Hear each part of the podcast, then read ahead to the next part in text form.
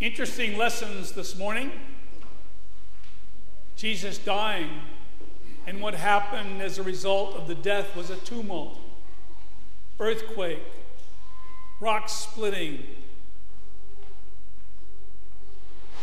Before that, we heard that God's presence on the mountain was to uh, uh, remind the people that in fact they were going to be saved, and in fact refers to more or less those who would become saints. Saints following the path of God.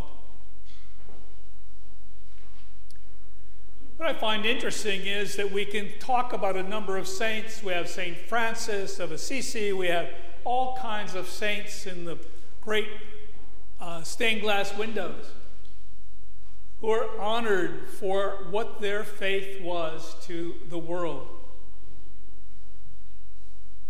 And so often we get caught up in the fact that saints were the windows or the images of windows and forget that the saints are in fact with us, they live among us. The interesting part to me as we celebrate baptism this morning, these children need to be raised in the knowledge that they're going to face saints throughout their lives. And to recognize and give honor to those saints for what it allows each one of those children to become.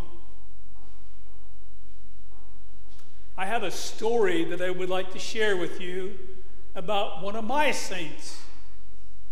And in thinking about this sermon, I started to had to narrow it down because there have been so many saints in my life, both family and friends, aunts and uncles.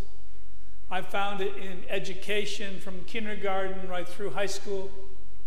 In college, I had so many saints who were willing to persevere with my weirdness and craziness.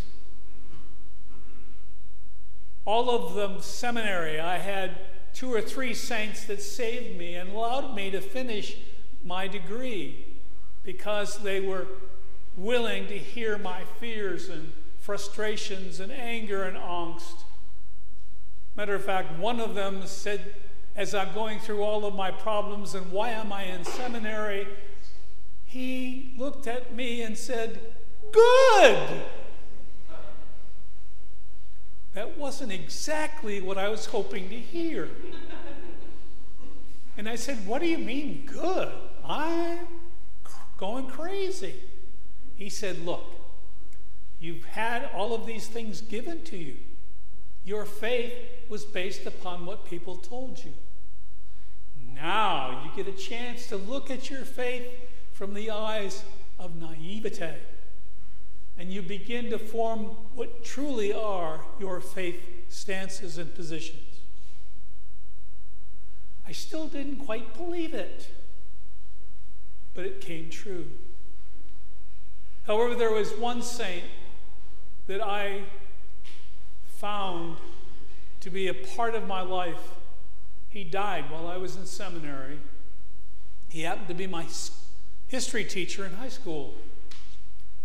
And let me tell you a little bit about him because when we first walked into the classroom in New York State, the regents sponsored two years of American history that you had to study. And it wasn't until the end of the two years that you were tested for both years, and you had to qualify to graduate with a regent's degree along with the high school diploma. It gave you free access to all the universities in the state. So I walked into the classroom with my friends and there before me was Bob. Bob was our teacher, Bob Bosch. And I was thinking, this is interesting because it seemed very casual. And my fears about studying for two years of history and not remembering it over the two years when I had to take the exam. So he said, Welcome to two years of U.S. history, and this text is authorized by the New York State Regents. And he opened the binder and started going through the pages, and he said, There is so much information and so much wonderful presentation by an author around history. When he was finished sharing the book with us, we were on the second floor, and he walked over to the window, opened the window, and threw it out. And I'm going, oh my God, what am I going to do? How am I going to pass this class to take the test to get out of school? And he said, Now I'm going to show you your textbook. Okay, everyone, get your books and everything else in line. Let's go downstairs. So we walked down to the library. He walked into the reference room and he looked at the U.S. history books. And he said to us with such glee, These are your texts for the two years. I was scared silly. And I'm thinking, how do I get out of this class without him knowing? So he went back to the classroom and he began to talk about the nature of history. Because he said, history is not one person's view of history, history is a culmination of many points of view. And until you understand that history is a moving experience in your life, you will never grasp what, in fact, history is. He said, Now, at the end of the two years, I know that all of you are worried right now about the Regents exam. And I wanted to jump up and say, Yay! and he said, At the end of two years, I will take two weeks and I will train you to take a New York State Regents exam because this has nothing to do with history. He said it has everything to do with figuring out what the logic of their questions are so that you know how to answer them appropriately. Now, my sister was a straight A student, and I know that she did very well in school throughout her years. And I'm figuring this is going to be a bad situation for me in my graduation. However, I will trust him. Along the course of studying history, there was a book by Beard that represented four different points of view of 20 years of history. One was philosophical, one was historical, one was sociologically, psychologically based, another one was from an economic point of view. And we got into that book real quickly because he wanted us to experience that when we read all four authors, we were thinking that they couldn't possibly be about the same 20 years. For the first time in my life, I realized people could be writing about history and it didn't mesh with other people's theories of history, which was a good thing. And the way he taught us was to understand that we had certain ways of knowledge that we could understand our historical preference but also to have regard for different points of view. And I'm sharing this story with you because I think it's really critical the more and more I look at today. When we look at how people are determining what history is and isn't, is a very frightening concept to me. Because people who will deny actual historical events seem to be accepted with some sense of credence. And I was not trained that way. I was not to look at history from one point of view. And the interesting part to me is today, over and over and over again, I hear denial about historical periods happening to various people and cultures. And that's not true either. I had the good fortune of being with my classmates from General Seminary. We've been out 50, 54 years, I believe, now. And we met at Virginia Theological Seminary. And the interesting part to me is every one of those of my classmates always brought a different perspective to theology, to philosophy, to pastoral care, and so forth. And we as a group learned from one another a variety of ways of responding in our priesthood to issues of matter and substance with people.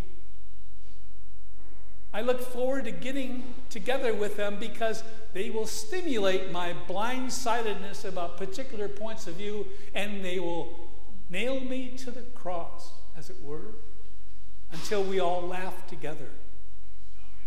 Because sometimes we would allow our own blindsidedness to deny something else.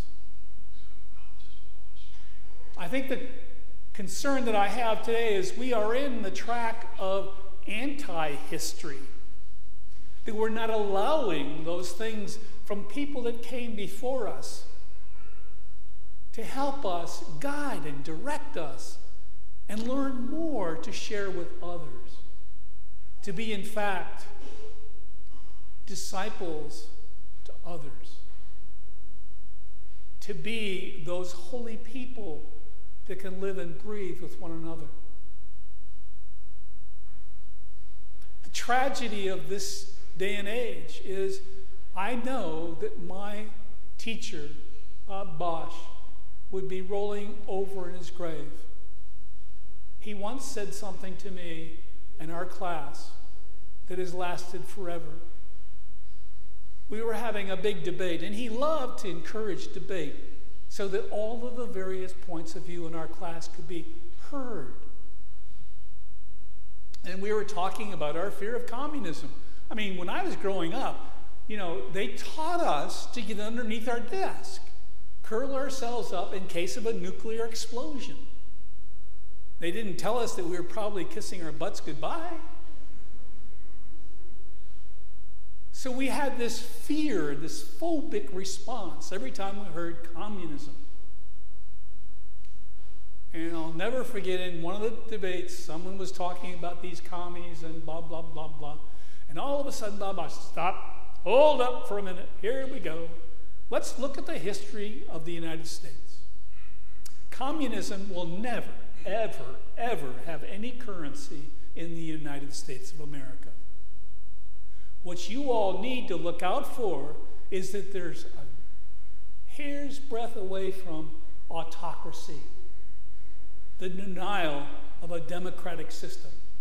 It will happen over and over again, and you need to be attentive because it takes away what, in fact, the foundations of this world and this nation are about.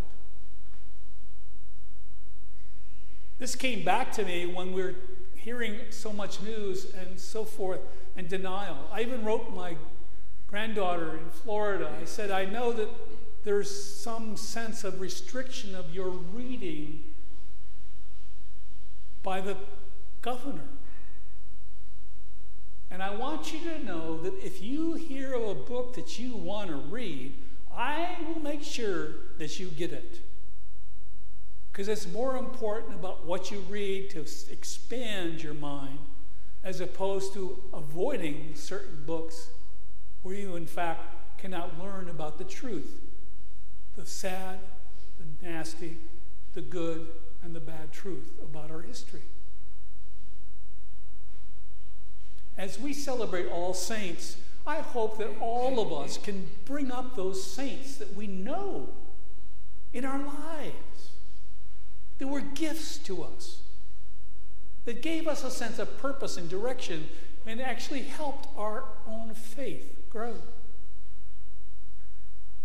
This is what God is calling us to be open to the saints around us. I have been blessed with many saints. I just chose one to share how integral he was to me going on to college.